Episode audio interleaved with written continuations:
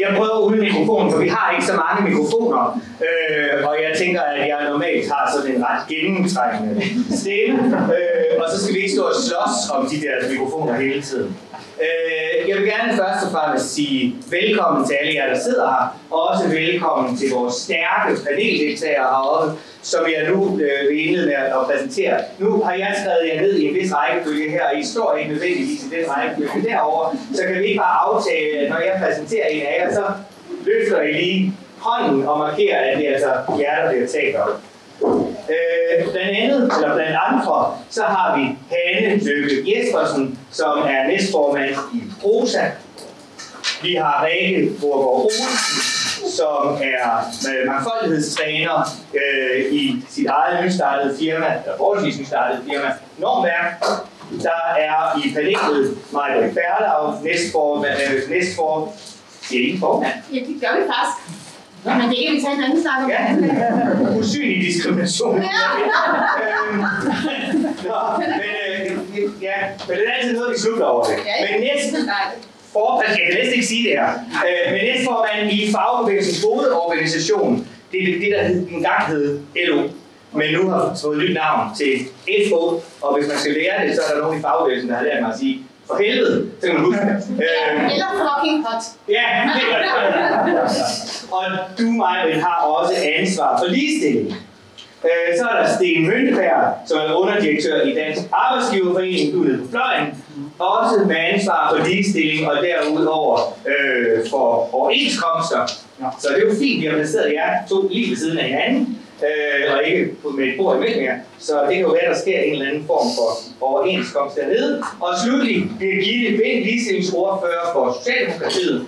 Øh, og øh, inden at vi når til panelet, og den debat, så skal jeg lige for det første sige til jer, at ude på jeres pladser, har jeg fået det, jeg kan se, måske sidder jeg på det, øh, men der skulle ligge nogle øh, idéer til LGBTQIA plus emner til en overenskomst. Jakob står med dem dernede for enden. Øh, der er både et øh, lovgivningskatalog, og der er idéer til overenskomster. Og øh, undervejs, så udover at I gerne må stille spørgsmål til dem osv., men så vil det også være øh, konstruktivt, hvis I ville skrive lidt, altså hvis jeg har noget at skrive med, eller komme op bagefter og låne noget, øh, skrive forslag eller øh, kommentarer til, som man kan bruges i det videre arbejde med det her. Hvis der er noget, I kommer på hen ad vejen i løbet af debatten og siger, at det er faktisk vigtigt, at den her vinkel øh, bliver taget med ind i overvejelserne, så er det også derfor, at vi har delt de her øh, idékataloger og øh, øh, det her lovkatalog ud.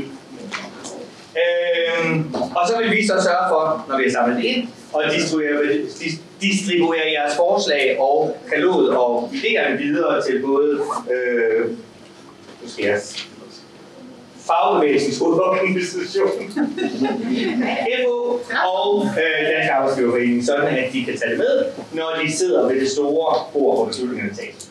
Øh, det første, øh, jeg gerne vil bede om, det er, at øh, I, Hanne, i prosa, står bag denne her rapport. Den kom sidste år, men den er, kan vi se på den rapport, der er kommet i år, jo ikke blevet mindre aktuel af det. Så vil du ikke øh, med udgangspunkt i den og de øh, ting, der, blev, der, der kom ud af undersøgelsen, fortælle om, hvorfor har I fået lavet den her undersøgelse? Hvad har det givet jer af erkendelser? Øh, og hvorfor er det, at I som fagforbund, PROSA, øh, har det her engagement lige netop i LGBTQIA plus personer øh, i jeres medlemskreds? Ja, Og du får en mikrofon her, så du ikke behøver at råbe helt så højt som jeg. Ja, men øh, vi lavede den her undersøgelse. Det var egentlig lidt inspireret af, det havde man lavet i daværende LO og FTF året før, og vi troede faktisk, det så meget bedre ud hos os, skal jeg bare sige. Men øh, omvendt, hvis ikke det gjorde det, så er det også vigtigt at vide det. Hvorfor vi er engageret i det? Jamen, det er jo faktisk, øh, vi er ikke specielt engageret i LGBT+, vi er engageret i alle medlemmer kan være, som de er. Øh, hvad for en nationalitet, eller religiøsitet, eller hvad i det hele taget, man kommer af. Men det her var i hvert fald et område, hvor vi kunne se, at det ikke var tilfældet. Øh, I hvert fald på nogle arbejdspladser. Og så fik vi lavet sådan en undersøgelse om, hvordan det så ud hos os. Og øh, øh det var vi da lidt rystet over, men omvendt så er vi da glade for, at vi har fået den lavet, fordi det er da også noget at tage fat i. Øhm, og den viser, at det er jo bare ikke i orden. Det er ikke i orden at blive hånet eller lavet sjov med, øh, fordi man ikke på alle områder er ligesom de fleste. Øh, fordi det gælder jo ikke kun LGBT, når man laver sjov, så laver man sjov med alle dem, der ikke lige passer til flertallet. Øh, og, som, øh, og for noget skal være sjov rigtigt, så er det altså sjov for alle dem, der er med. Så er det ikke kun nogen, der sidder og griner af de andre. Det, øh, det er ikke sjovt. Men vi kan også se, at der faktisk er 12,8 procent, der er blevet direkte chikaneret i forskellige grader. Øh, men det er også den indirekte, og det er måske virkelig den største. Den der, hvor man bare sådan forventer, at man jo er heteroseksuel. Den der, hvor man måske siger, det er da i orden, de er det, men hvorfor skal vi have det ind her på arbejdspladsen? Det er jo privat, og vi vil ikke høre om seksualitet. Men det gælder jo ikke, hvis man snakker om sin ægtefælle af det modsatte køn, så er det jo ikke seksualitet, så er det bare meget hyggeligt, at man snakker om sit liv. Øh, men hvis man snakker om sin ægtefælle af samme øh, køn, så er det altså lige pludselig at blande seksualitet ind i det, og det, det er jo ikke i orden. Altså, øh, man må alle sammen have lov til at være den, man vil. Øh, og undersøgelsen viser faktisk, at der er næsten 50 procent, der ikke føler, de fuldt ud øh, kan være åbne om øh, deres seksualitet på arbejdspladsen. Og måske egentlig endnu værre, så 25 procent, øh, godt og vel, der faktisk er lukket om det, og ikke fortæller det til nogen. Heller ikke deres nærmeste kolleger. Øh, og det er da, det er jo en voldsom begrænsning af ens øh, ret til liv, at man skal jo virkelig gå og veje alle sine ord på en vægt. Prøv at tænke, hvordan, hvad det fylder i løbet af dagen. Der er virkelig noget at hente for arbejdsgiver der, hvis man er fri for at gå og tænke på det. Øhm, så, så, øh, så kan vi også se, at der er nogen, der er en del, som simpelthen synes, det skulle klogest at holde sin kæft. Det er simpelthen sådan, at man bliver respekteret for en professionel person, man jo også er, ligesom alle andre. Men at det ligesom tager over, hvis man fortæller om sin seksualitet, så er det, der fylder, så er det den der bøssen eller læben, eller hvad nu det er, øh, i stedet for min gode kollega. Øh, og det, det er jo overhovedet ikke øh, acceptabelt. Øh, til gengæld så har vi jo noget at sætte af i, fordi det var faktisk 90 procent af deltagerne i undersøgelsen, altså os, øh, dem der ikke var LGBT plus personer, som sagde, at det her det er noget, vi skal arbejde med.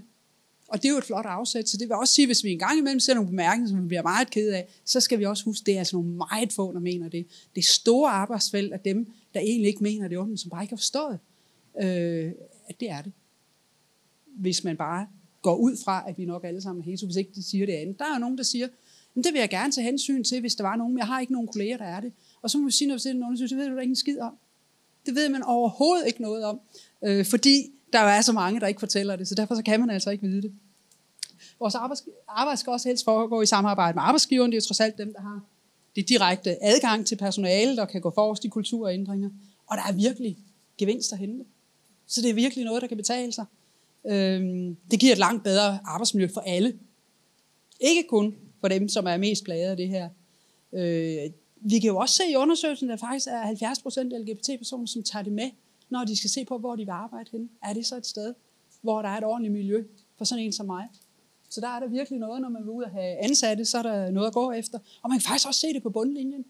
Alle arbejder faktisk mere, når man er fri for at gå og bruge sit hoved på sådan noget, øh, der egentlig burde være irrelevant. Så vi skal simpelthen derhen, hvor vi ikke siger, at det der, hvad for en seksualitet du har, det er privatliv, det kan du blive hjemme med. Men derimod de dumme vidigheder, dem kan du blive hjemme med. De hører ikke til på en arbejdsplads. Det er dem, vi skal væk fra arbejdspladsen. Øh, og en af de ting, jeg sagde for et år siden, det var, at vi også i den her fik øh, det indtryk, der nok også var problemer i faget i forhold til kvinder, som vi jo ikke har så mange af mere, i modsætning til, vi har haft. Altså vi jeres arbejdsmarked. På vores arbejdsmarked. Undskyld. I til arbejdsmarkedet. Undskyld. Det er godt, Maja. Øhm, øh, og vi tror at egentlig, at den indsats, vi kommer til at gøre, der kommer til at harmonere godt med det andet. Fordi om du generer den ene gruppe eller den anden gruppe, det er i bund og grund det samme. Det er en kultur, hvor man synes, det er sjovt at genere nogle andre. Øhm, og så, øh, så har vi også indarbejdet i vores øh, uddannelse for arbejdsmiljørepræsentanter, og så er vi også i gang med det, som vi også vil bede jer om hjælp til, og det, øh, Øh, omkring øh, overenskomstkrav, som i højere grad tager højde for ligestilling, fordi vi har jo tænkt nogle ting, vi har tænkt, men nogle gange er det også dem, der har skoen på, der bedst ved, hvor den trykker, så vi vil rigtig gerne have input til den proces også. Ja, have et rigtig godt arrangement. Tak, Hanne. Inden vi lige skrider til det næste, øh, det næste indlæg, kunne du så ikke... Øh, øh jeg kunne tænke mig at høre, hvad, hvad, har I gjort jer nogle overvejelser om, hvorfor det var, I havde den her antagelse om, at det her var ikke et problem hos jer. Handler det om, at man altid tror, at diskrimination er noget, der sker over hos naboen, og at det faktisk måske er en af de der blinde pletter i det her arbejde, at man skubber problemet væk, og vi hører også folk, der siger, jamen øh, det er ikke noget problem på vores arbejdsplads, fordi her er ikke nogen LGBT-personer, og derved er det ikke noget problem. Øh, så er det her i virkeligheden sådan en måde at skubbe problemet rundt på, øh, og var det også det, der var udtryk for hos os, eller, eller hos jer, eller var det nogle andre ting? Det vil være mærkeligt ikke at have tænkt en hel del over det. Øh, men, men jeg tænker jo, at øh, jeg selv kommer fra nogle af de store centraler, hvor der også har været en nogenlunde lige kønsfordeling. Og der var der faktisk personer, og det var ikke noget, der var et issue. Så det er det, jeg har set. Og det er det, jeg også, de andre aktive også mest har set. Så det er den del, vi har set. Og så har vi ikke set, at der altså også er en masse andre arbejdspladser, hvor det er en anderledes kultur. Øh, men, men øh, faktisk er det jo ikke så mange år siden, der var lige mange kvinder i mænd i faget, og det er slet ikke ret mange år siden, der var en tredjedel kvinder. Øh, så, så det er jo noget, der er kommet over nogle år, og jeg tror også, den nye kultur der med, det er sjovt at sidde og øh, være sjov på andres bekostning er kommet ind. Så det du siger er det, at I har en antagelse om, at øh, en mindre alsidig kønsfordeling også er et af, års, af årsagerne til den her udfordring. Ja. ja. Og det er ikke fordi, skal jeg lige sige, det er ikke fordi kvinder er bedre end mænd, det er fordi vi fungerer bedre, når vi er lidt af hvert, ligesom vi fungerer bedre. Vi på alle måder er mangfoldige, at vi er forskellige, så fungerer vi også bedre, fordi det er jo ikke fordi rene kvindearbejdspladser er den rene idyl, vel? Det ved jeg. så, men, men en blanding er rigtig, rigtig godt. Tak. Rikke, øh, du var en af de to, der stod bag og lave den her undersøgelse for PROSA. Øh, jeg tænker, at det kunne være et rigtig godt afsæt for det videre, den videre samtale, hvis du kunne øh, redegøre for nogle af de ting, som er sådan måske de vigtigste. Øh, Hanne talte lige nu om, om, om nogle få resultater, men de vigtigste resultater, som I synes, I kunne uddrage af den her undersøgelse. Værsgo. Tak. Jeg prøver at gøre det kort. Jeg, jeg har jo, øh, som sagt, haft fornøjelsen og æren af at være med til at lave den her rapport sammen med Jannik Friis Christensen, som er forsker på CBS. Og det der med at have nogle samarbejdspartnere, når man er sådan en som mig, der er mig selv, det er jo guld værd. Så det, det opsøger jeg rigtig meget. Jeg har også en anden samarbejdspartner, der hedder Kim, og han er en smadret sød fyr. Det, der bare er sådan lidt irriterende med Kim, og nu er jeg jo jeg er ikke helt på, det er, at han altid skal gå rundt og flashe med sin hvilesesring og fortælle om hans kone og børn og hvad ved jeg. Altså, hvad rager det mig? Altså, kan vi lige holde et professionelt rum? Det, og det hører homoer jo rigtig tit i de her dage, der er blevet kommentarfelterne over med homofobiske kommentarer på de sociale medier, hvor at øh, LGBT plus personer får at vide, at det skal de holde for sig selv. Senest et interview fra en pensioneret politibetjent på Radio 24 der siger, han er så også erklæret homofob, at hvis vi bare ikke skiltede med det og skabte der sådan, så fik vi jo en tæsk. Den her rapport den består af en øh, kvalitativ og en kvantitativ del, og forhåbentlig har Jakob et par stykker med. Der ligger en helt snak Ja, så dem kan I få bagefter. Så jeg dykker bare ned i et par til. Man kan sige, at øh, det vi har forsøgt, det er at lave en normkritisk undersøgelse, hvor vi vil udfordre nogle normative antagelser. Vedrørende det her med at kunne være sig selv på arbejdspladsen. Åbenheden, den er jo... Kan I ikke høre mig? Jo. jo. Øh, åbenheden, den er relativ. Og man kan sige, at sådan nogle arbejdsmarkedsforskere, de går ind og taler om, at vi går fra at have et arbejdsmarked til et personlighedsmarked. Altså der kommer en hel masse folk ud med de samme formelle kvalifikationer, eksamensbeviser og så meget. Og så bliver det i højere og højere grad personligheden, det kommer an på. Og det kan man jo forholde sig kritisk til men det er et grundvilkår på arbejdsmarkedet i dag. Og derfor er det ekstra vigtigt det her med åbenheden, og ekstra problematisk, når man ikke ubesværet kan være sig selv på linje med sine heteroseksuelle og cis-kønnede kolleger. Og der. Øh, bare lige et par tal for undersøgelsen. Vi har spurgt 9.500, vi fik svar for 1.100. Vi har lavet to surveys, altså en kvantitativ del, en til LGBT plus personer, en til ikke LGBT plus personer, med nogle forskellige spørgsmål, hvor vi har forsøgt at indflette den her normkritiske tilgang for at, som sagt, udfordre normative antagelser.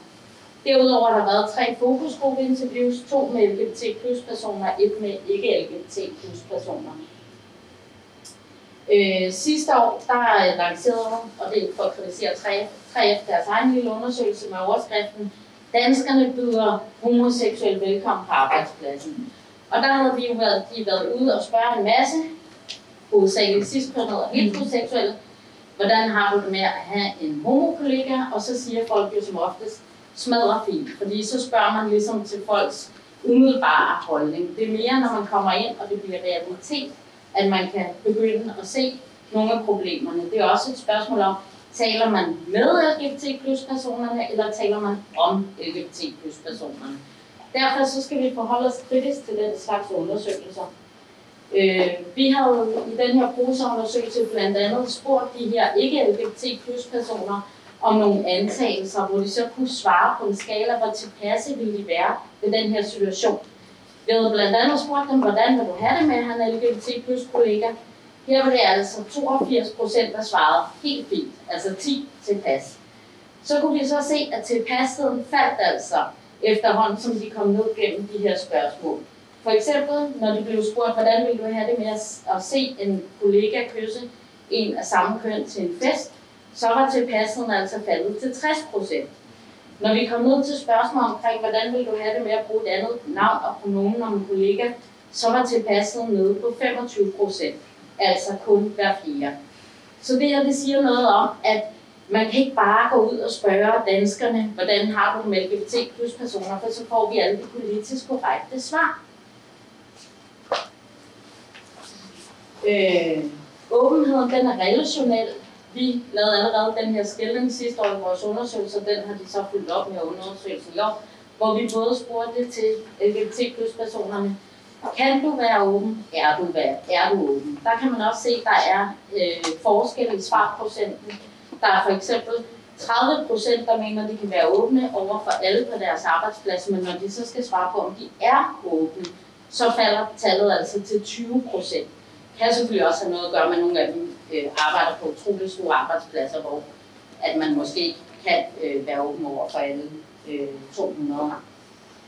Øh, det, der er konklusionen, det er, at arbejdspladskulturen er helt afgørende. Nu har øh, Hanne jo været rigtig meget inde om. Øhm, altså det her med tonen og stemningen, og, og, og man kan se, der er det her citat, kan I alle sammen læse det, eller jeg er nødt til at læse det højt?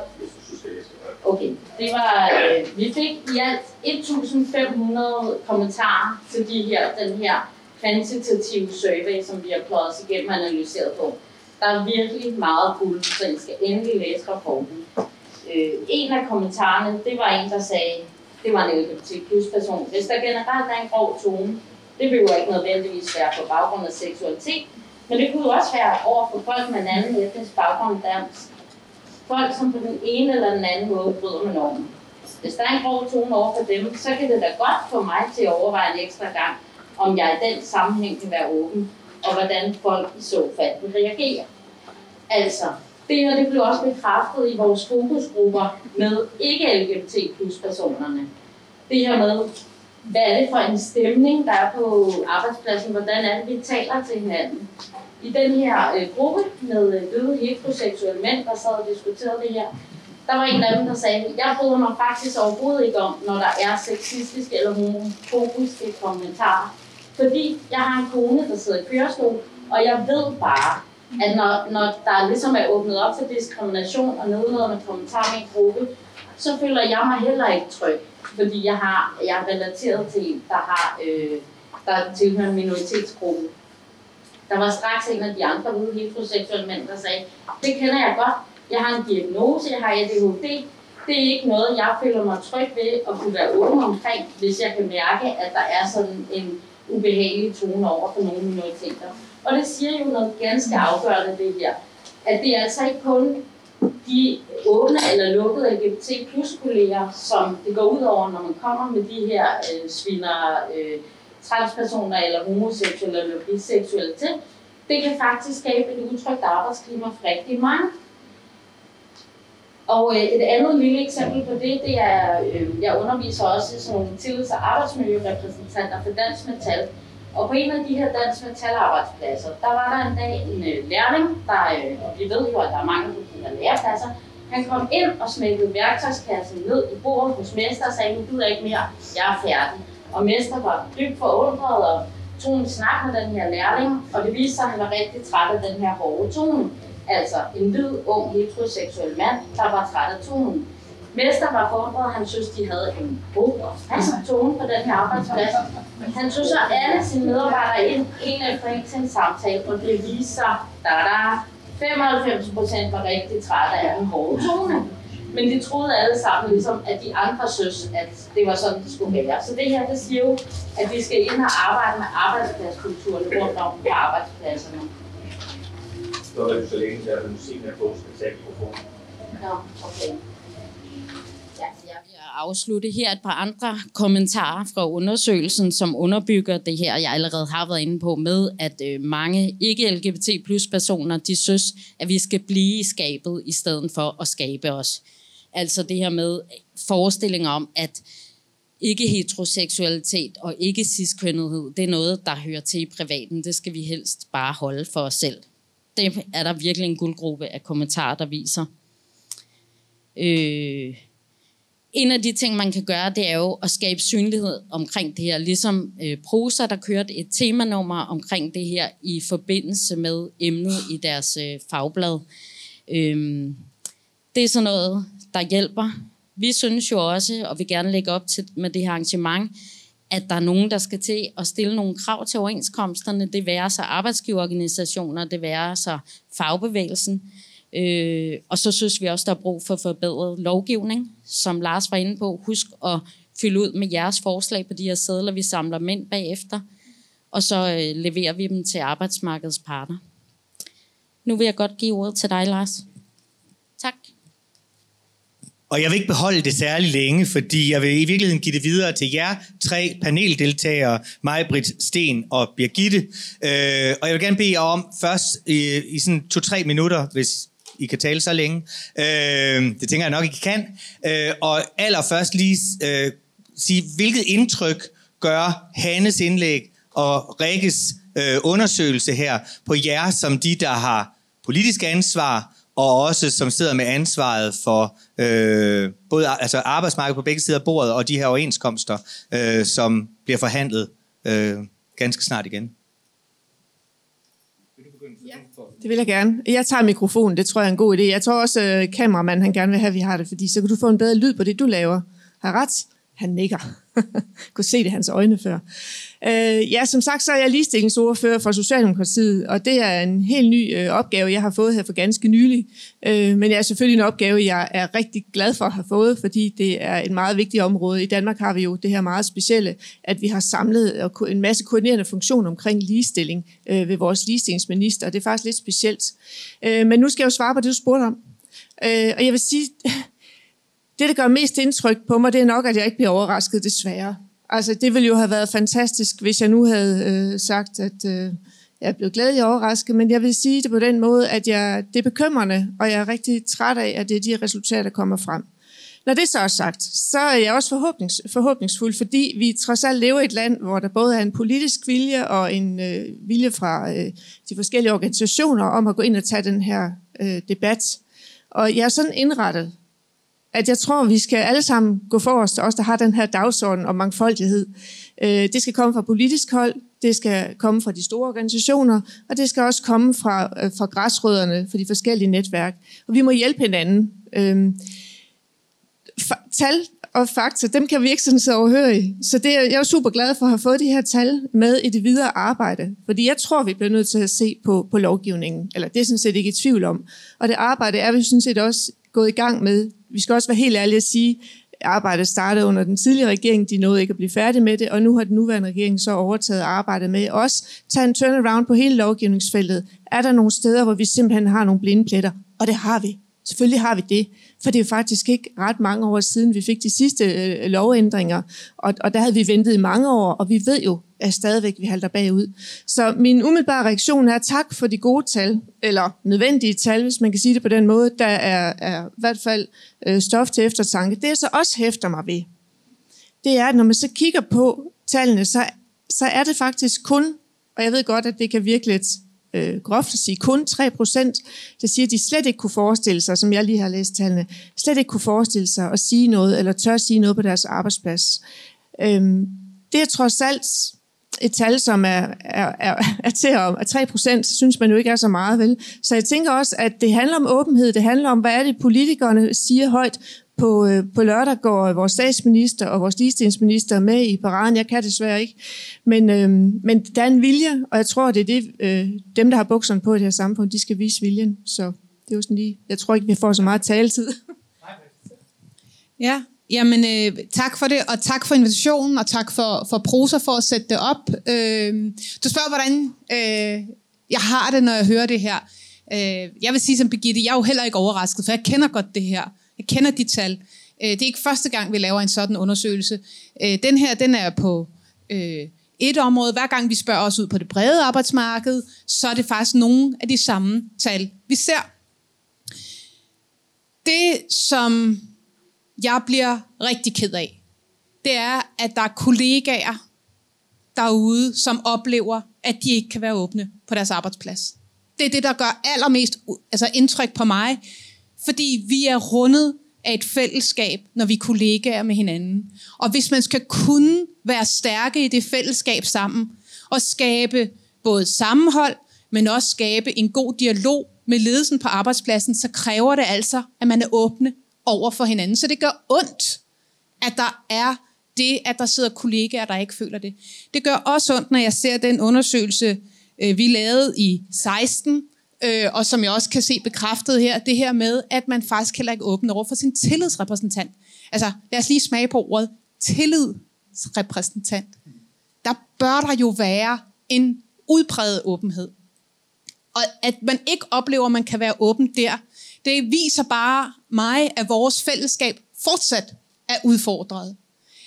Der, hvor jeg bliver glad, vil jeg så sige, hvis vi skal være i det der følelsesregister, som du øh, bad os om at være i, øh, det er, at jeg kan se, at der er en stigende åbenhed og opmærksomhed og fokusering for fagbevægelsen bredt set på det her over de sidste par år.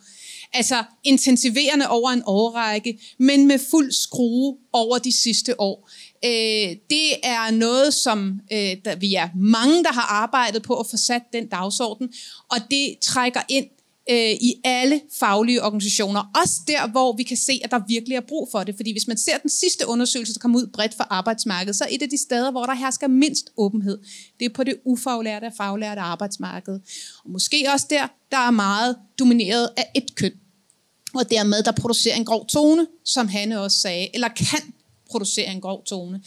Øh, og 3F, som er en af de dominerende organisationer på det arbejdsmarked, er en af dem, der faktisk er gået foran øh, for at sætte en dagsorden. De øh, træner deres folk, de udgiver rigtig mange øh, pjæser og undersøgelser, og tager diskussionen op helt ude på arbejdspladsen nu, fordi vi godt alle sammen ved, at vores fællesskab står og falder med, at vi kan være gode kollegaer med hinanden, og gode kollegaer kræver åbenhed. Så det skal være sådan, det, det er meget dybfølt, vil jeg sige, når fagbevægelsen øh, står øh, i Pride-ugen, og når vi laver det her i løbet af året, det er fordi vi ved, at det er afgørende for, at arbejdsmarkedet kan stå øh, stærkt sammen, fordi det er afgørende, at fællesskabet er stærkt. Og Sten, det samme spørgsmål til dig, dog med den øh, ekstra lille krølle på, øh, det jeg gerne vil bede dig også lige at forholde dig til. Nu øh, sagde mig, at der var et meget stærkt øh, commitment fra fagbevægelsen til det her. Er der et tilsvarende stærkt øh, commitment fra arbejdsgiversiden? Altså, det, det lidt underlige er jo, at øh, det Majbrit står og siger, kunne jeg, kan jeg jo fuldstændig tilslutte mig. Øh, jeg vil sige, fra arbejdsgivers side har vi jo historisk set nok været lidt fodslæbende over for den her dagsorden. Og det har vi så erkendt øh, for nogle år tilbage, og har øh, engageret os i den her debat med større og større vægt. Netop fordi, at øh, vi kan altid diskutere tallene, hvad de, hvad, altså tallene er jo som de er. Øh, er det et stort eller et lille problem? Det vi koncentrerer os om, det er jo hele det her med, hvis du ikke kan være den du er, når du er på din arbejdsplads, kan du så fungere? Kan du trives? Kan du indgå i et fællesskab med dine kolleger, med din chef? Nej, det kan man ikke. Øh, for arbejdsgiverside er det jo, har du jo den helt simple logik, at det er jo, det er jo dårlig forretning. Altså, det er jo bad for business. Så man kan sige, vi har jo en helt åbenbar grund til at interessere os for det her, og for at gå ind i debatten øhm, på den måde. Så er det jo, altså, så er det jo også sådan, at øh, når man så starter på sådan noget, så har man også behov for at vide noget om, hvad er det, altså, hvad er det, vi taler om? Hvad er det, der er problemet? Hvad er det, der er udfordringen? Øh, og det er øh, Pride men også øh, den dialog, vi har med forskellige organisationer i årets løb, jo med til at understøtte. Fordi det her det er jo ikke noget, der kun foregår i en uge. Altså undskyld mig. Det skal jo foregå hele året. Ellers så er det jo lige, altså, ikke ligegyldigt, men så virker det jo ikke. Øhm, vi har så forsøgt øh, med de midler, vi har til rådighed, øh, at få sat den her debat, at få understøttet debatten, men på virksomhedsniveau. Hvad er det for en tone, vi har på virksomhed? Er den rummelig? Er vi øh, åbne over for mangfoldighed og forskellighed? Øhm, og det er klart, det er ikke alle steder, det foregår lige glidende og, øh, og lige smooth. Øhm, men vi er bestemt på vej, øh, og vi øh, er virkelig committed på at understøtte den øh, dialog videre, øh, hvis det er jo svar på dit spørgsmål.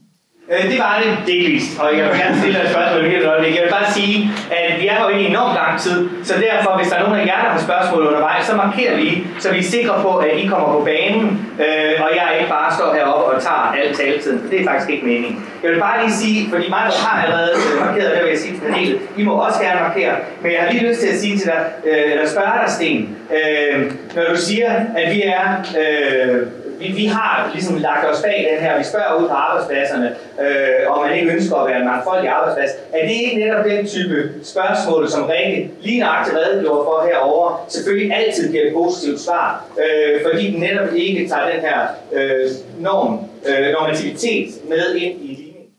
Øhm, altså, det vi prøver at sætte i værk, det er jo, at man, specielt på de virksomheder, der er samarbejdsudvalg, fordi det er jo lidt nemmere, øh, at man simpelthen for det første finder ud af, hvad drejer det sig om? Altså, hvad er det for en viden, vi har behov for til at forstå, hvad det er, det drejer sig om? For at få den debat, der hedder, hvordan skaber vi en, øh, en tone på vores arbejdsplads, som gør, at vi trykker og vi understøtter? Hvad er det, der skal til for ledelsesniveau? Klare, tydelige signaler fra ledelsen om, hvad det er, man opfatter som normen på den her arbejdsplads. Altså, så folk er klar over, hvad man mener for ledelsesniveau, og at man er tryg omkring, hvem man er. Øh, så, så det er jo sådan nogle elementer, øh, vi, vi sætter fokus på, øh, der hvor vi kan. Jeg har set en, en markering hernede fra, men jeg tager lige de to markeringer heroppe. Først øh, mig til dig, Birgitte.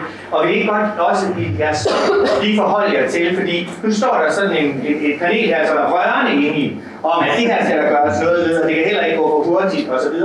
Øh, hvad har I tænkt at gøre? Jeg er faktisk rigtig... Og hvis ansvar er det? Ja, jeg er rigtig glad for, at du stiller spørgsmålet, for hvis du ikke har gjort det, så havde min indledning været, hvis jeg sad ude hos jer, så ville jeg være dybt forundret over, at der står sådan noget politikere arbejdsmarkedsparter og rørende enige her. Hvorfor sker det så ikke? Altså, øh, øh, to ting til det. Et, øh, kvinderne kom ind på arbejdsmarkedet massivt i, for omkring øh, 70 år siden det går heller ikke helt godt med den ligestilling endnu. Øh, det er bare lige for at sige, arbejdsmarkedet er en supertanker. Øh, og den reflekterer det samfund, vi er i. Og hvis samfundet ikke kan finde ud af at praktisere reel ligestilling, så er arbejdsmarkedet det helt tydelige sted, hvor man vil kunne se det bredt set. Det er bare for at lave den pointe. Og der betyder også noget med at sige, det, der skal rigtig meget til, og vi skal væbne os med øh, ikke tålmodighed, det vil jeg ikke kalde det, men jeg vil sige vedholdenhed. Fordi det er det rigtige ord, vedholdenhed, på at insistere på, at der skal være et ligestillet arbejdsmarked og et trygt og åbent kollegaskab øh, derude. Øhm, og rent konkret, hvad skal man så gøre? Øh, vi har øh, udgivet den her i det, der hedder FIU Ligestilling, som er et samarbejde mellem flere faglige organisationer. Det er øh, arbejdspladser for alle, hvor vi giver øh, otte konkrete øh, råd til, hvordan skal man være med til at skabe en mere øh, åbent og mangfoldig og tryg arbejdsplads. Og bare for at komme med nogle af pointerne. Altså sådan helt øh, formelt, som Sten også siger, samarbejdsudvalget eller medsystemet, afhængig af om man er privat eller offentlig ansat. Der skal være nogle klare personalepolitikker, hvor at det er øh, sådan, at der er tydeligt, at det ikke kun er politisk, øh, religiøst eller øh, seksualitet, men det skal også være kønsidentitet, eller det skal være, øh, kan man sige, mor og far, der måske er pillet ud, og forældre, der er sat ind. Altså sådan nogle ord, der gør, at det er muligt for alle at benytte sig af øh, de spilleregler, der bliver lavet i politikken. Det er et sted, man kan starte. Det kræver, at tillidsrepræsentantsapparatet arbejder i samarbejde med ledelsen. Et andet sted, det er at sætte sig på festudvalget. Jamen, men det er helt afgørende kulturskaber på en arbejdsplads og skabe øh, sociale arrangementer, hvor det er sådan, at der ikke er nogen meget øh, undertrykkende øh, udtryk i de sociale arrangementer, man laver. Og det kan jo både gælde øh, på ligestilling i alle former. Så handler det også om at skabe åbenhed mellem kollegaer. Er der en kollega, der er øh, ved at godt vil kaldes øh, ved et øh, andet navn, og det kan uanset om det er et kønsnavn, der hører til den anden køn, end det man er født med, eller man generelt bare er i gang med at udvikle sig, eller man springer ud, eller hvad det nu kan være. Det kan jo være, at man udvikler sig i alle mulige retninger, så spørg nysgerrigt ind. Spørg dog ind. Når en kollega øh, får mave på, så spørg alle nysgerrigt ind i den livsudvikling. Nej, hvordan går det, og hvor mange uger er der nu tilbage, og har I købt? Det er en livsudvikling, der sker i den kollegas øh, verden. Den livsudvikling skal vi også kunne spørge nysgerrigt og respektfuldt ind til, når der er noget hos andre kollegaer. For skabt den åbenhed. Men det kræver, at vi alle sammen er med til at skabe det fundament. Og det kræver, at ledelsen sætter tonen i høj grad. Altså det er afgørende, at den øh, åbenhed er tonen på arbejdspladsen. Og der har ledelsen et afgørende ansvar, men det har tillidsrepræsentanten også. Og det ansvar vil vi gerne være med til at passe på os. Birgitte, du havde en kort bemærkning, og så har vi et spørgsmål fra salen. Jeg skal nok gøre den kort i hvert fald. Jamen, øh, jeg synes, at mig har næsten sagt alt det, jeg vil sige. Øh, mit hovedbudskab er, at det her, det er kultur. Det handler om, hvordan vi ser på hinanden som mennesker i det her land, og hvad vi har med os af normer for der, hvor vi kommer fra, og det samfund, vi er en del af. Og derfor skaber vi kun ny kultur ved at gøre nogle nye ting sammen, ved at sætte en ny dagsorden, ved at sætte ord på de her ting. Det er den eneste måde. Det kommer ikke hverken i dag eller i morgen, eller måske om et år. Det tager tid. Det tager rigtig meget tid, men det kommer kun til at ske, hvis vi tør se tingene i øjnene, og tør åbne og hjælpe hinanden først og fremmest. Og jeg vil sige det samme som mig, ledelse, ledelse, ledelse. Altså, jeg har også prøvet sådan på min egen krop at, øh, at blive nærmest øh, mobbet ud af en arbejdsplads, fordi jeg ikke kunne drikke øh, to fyraftensbarer hver eneste dag. Jeg var en svagpisser. Og, øh, og det, jeg bare sige, det, det, jeg, blev faktisk, øh, jeg, fik, jeg gik faktisk grædende hjem på et tidspunkt, og det er måske den milde ende, men, men det var jo med med dårlig ledelse. Ikke? Det er det da. Og det skaber en rigtig, rigtig dum kultur, og sådan, at det er bare den lille, øh, lille bløde ende, det jeg fortæller her. Så ledelse betyder rigtig, rigtig meget. Og jeg er meget enig med dig. Altså som leder er man jo kun interesseret i, øh, at, at, at arbejdskraften yder, at arbejdskraften har det godt. Så jeg tror, det her det handler rigtig meget om uvidenhed. Det skulle jeg sige. Altså nogle steder, for jeg kommer fra Jylland, der handler det altså om uvidenhed. Undskyld Jylland. Men, men det, det gør det. Det gør det også. Øh, så, så det handler simpelthen om, at øh, vi får hjulpet hinanden rigtig godt på vej. Og igen, lovgivning. Den må vi kigge på. Og så vil jeg sige, jeg tror, det er det sidste ord, jeg får i dag. Alt det, der bliver samlet sammen her, det håber jeg jo også at få at se. Det skal vi jo også fingrene i på Christiansborg. Det er jo super vigtigt, at, at vi får det med, ligesom vi bruger tallene. Det er et løfte herfra.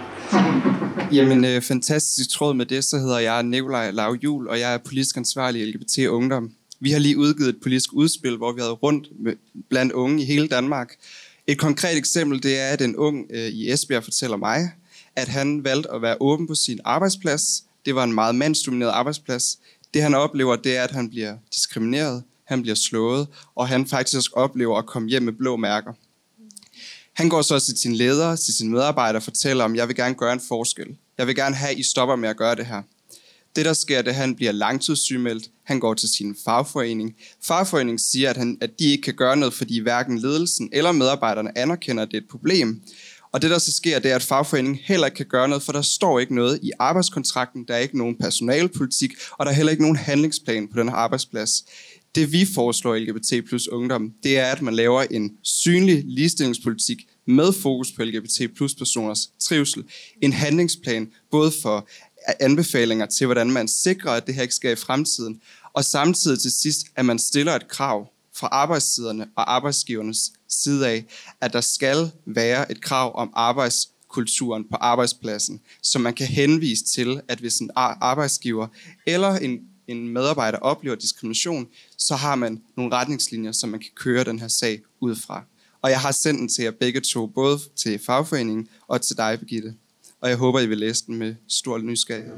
Vil du så ikke sørge for, at vi også får den, for så sender vi den nemlig også til Sten? Jamen, jeg har sendt den til dig. Nå, men det er godt. Glimrende. men, men, men, men, jamen, det er præcis dig, at der, der skal have den. Øh, du havde et spørgsmål. Øh, men det var ikke et spørgsmål, det var mere en konstatering. Jamen, det var også mere... Ja, præcis, og det var så fint. Fordi så får de ikke lov at sige noget nu. Vi får et nyt spørgsmål. Øhm, Altså, jeg, har, jeg er sygeplejersker, og jeg har været igennem min karriere, 27 år, der har det været sådan åbne arbejdspladser, hvor øh, folk normalt fortæller om dem selv. Men der vil jo altid være nogle medarbejdere, på trods af, at arbejdspladsen virker åben, som man ikke ved, hvem er. Og, og det der med at spørge ind til nogen, der ikke vil fortælle om dem selv, det er jo lidt svært. Så hvis I kunne finde på nogle icebreaker til at indlede en dialog eller en samtale med en kollega, som er stille og meget tavs om den selv, så kunne det være en rigtig god idé også at have det med. Og i den forbindelse kunne man måske tilføje, at det er øh, langt hen ad vejen lettere at springe ud på sin arbejdsplads, hvis man har en partner, man kan omtale, og at ofte så er de, der har sværest ved ligesom at omtale sig selv, det er folk, der ikke nødvendigvis er et forhold, og hvor man så synes, eller bliver anklaget for at være demonstrativ i at omtale sit privatliv. Øh, vi tager lige et spørgsmål mere, før I svarer. Jamen, jeg kunne egentlig bare godt tænke mig at udfordre jer lidt på den der, der lidt som breder sig lidt i rummet, sådan øh, indtryk af, at det her er noget, der foregår på mandsdominerede arbejdspladser. Øhm, og øh, jeg kunne faktisk, nu jeg er selv jordmor, og det er jo en af Danmarks de facto eneste kvindefag. Øhm, og jeg kunne egentlig godt tænke mig at se nogle specifikke undersøgelser for sundhedsvæsenet, fordi jeg oplever, dels så kan vi jo se, at LGBT-personer har meget stor ulighed i sundhed, og det skyldes, at det skyldes øh, sundhedspersonalet en stor del af det. Så der ligger jo noget der. Og så er der jo arbejdsmiljødelen, og der kunne jeg egentlig godt tænke mig at se øh, sundhedsorganisationerne komme mere på banen. Fordi jeg oplever selv, at den der, det der selvbillede af, at man jo er et fag, fordi man arbejder med mennesker, og kvæg det, så er man tolerant og rummelig. Det er altså til at lukke op og skide i den her sammenhæng, fordi det bliver en kæmpe barriere for faktisk at arbejde med de her ting, og få fagforeningerne og tillidsrepræsentanterne til at forstå, at det her er en problematik, også i de kvindedominerede fag. Så jeg tænker, man skal passe på, når man kigger på den her problematik, at man ikke kommer til at stå og reproducere den der. Fordi på en eller anden måde kan jeg godt forstå det. Altså fordi stort set al vold er jo, er jo bundet til hvide heteroseksuelle mænd, men vold kan jo foregå på rigtig mange måder, og homofobi og transfobi og diskrimination handler rigtig meget om ord og sprog. Og der øh, kan de andre også rigtig meget være med. Ikke? Så jeg kunne egentlig godt tænke mig at høre, hvad I bunder det der på. Altså, det, jeg kan høre flere af jer har det udgangspunkt. Hvad det, om det ligesom kommer et eller andet specifikt sted fra, eller hvad det handler om. I får ordet. Vil du? Ja. Nå, du havde, jeg troede, I havde en mikrofon op. Undskyld. Ja, nå, men... Øh, bare, bare til det sidste, at det bunder sådan set i, at den sidste undersøgelse, der kom på området, viste, at det var mest udbredt på det ufaglærte arbejdsmarked, øh, og en stor del af det arbejdsmarked er domineret af et køn. Og det var sådan set også den formulering, jeg tror både Hanne og jeg benyttede. Det var ikke så kun, at det var det mandsdominerede arbejdsmarked, men at vi kunne se, at det var arbejdsmarkedet, der var domineret af et køn. Øh, og så, så jeg tror, det var det, der var pointen. Og at man ligger man så ufaglært oven i det, jamen så bliver det meget det mandsdominerede arbejdsmarked. Men jeg tror, du har ret. Altså så snart at, og det var også Hannes gode pointe indledningsvis, så snart vi tror, at vi kan spejle os i de andre, at vi alle sammen ligner hinanden, så begynder vi at blive øh, meget, øh, kan man sige, øh, med både mainstream, men også meget lidt åbne over for nogen, der så træder skridtet ud og er anderledes for, hvordan vi ser ud her på vores arbejdsplads. Ikke? Så øh, det er i virkeligheden det at nedbryde det kønsopdelte arbejdsmarked, er godt for så meget ligestilling, fordi diversiteten på en arbejdsplads er faktisk det, der skaber øh, både produktivitetsmæssigt de bedste resultater meget ofte, men også det bedste arbejdsmiljø. Så det var det, der var pointen. Øh, det var ikke for at pege fingre øh, af hvide mænd på nogen måde, øh, eller mænd generelt.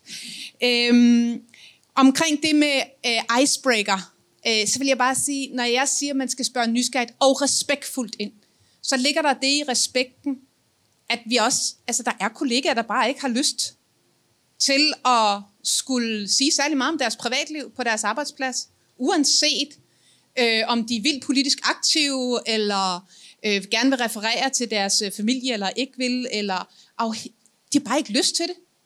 De går på arbejde, de har underskrevet en kontrakt, de har solgt deres, øh, deres arbejdskraft 7,4 timer om dagen, øh, og, øh, og, og der vil de godt løfte en opgave, og det de deler af, det er deres faglighed.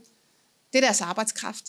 Og, og det skal der jo selvfølgelig også være plads til på en arbejdsplads. Er der nogen, der siger, det, det, det bidrag, jeg har til kollegaskabet, det er, at jeg opfører mig ordentligt som kollega.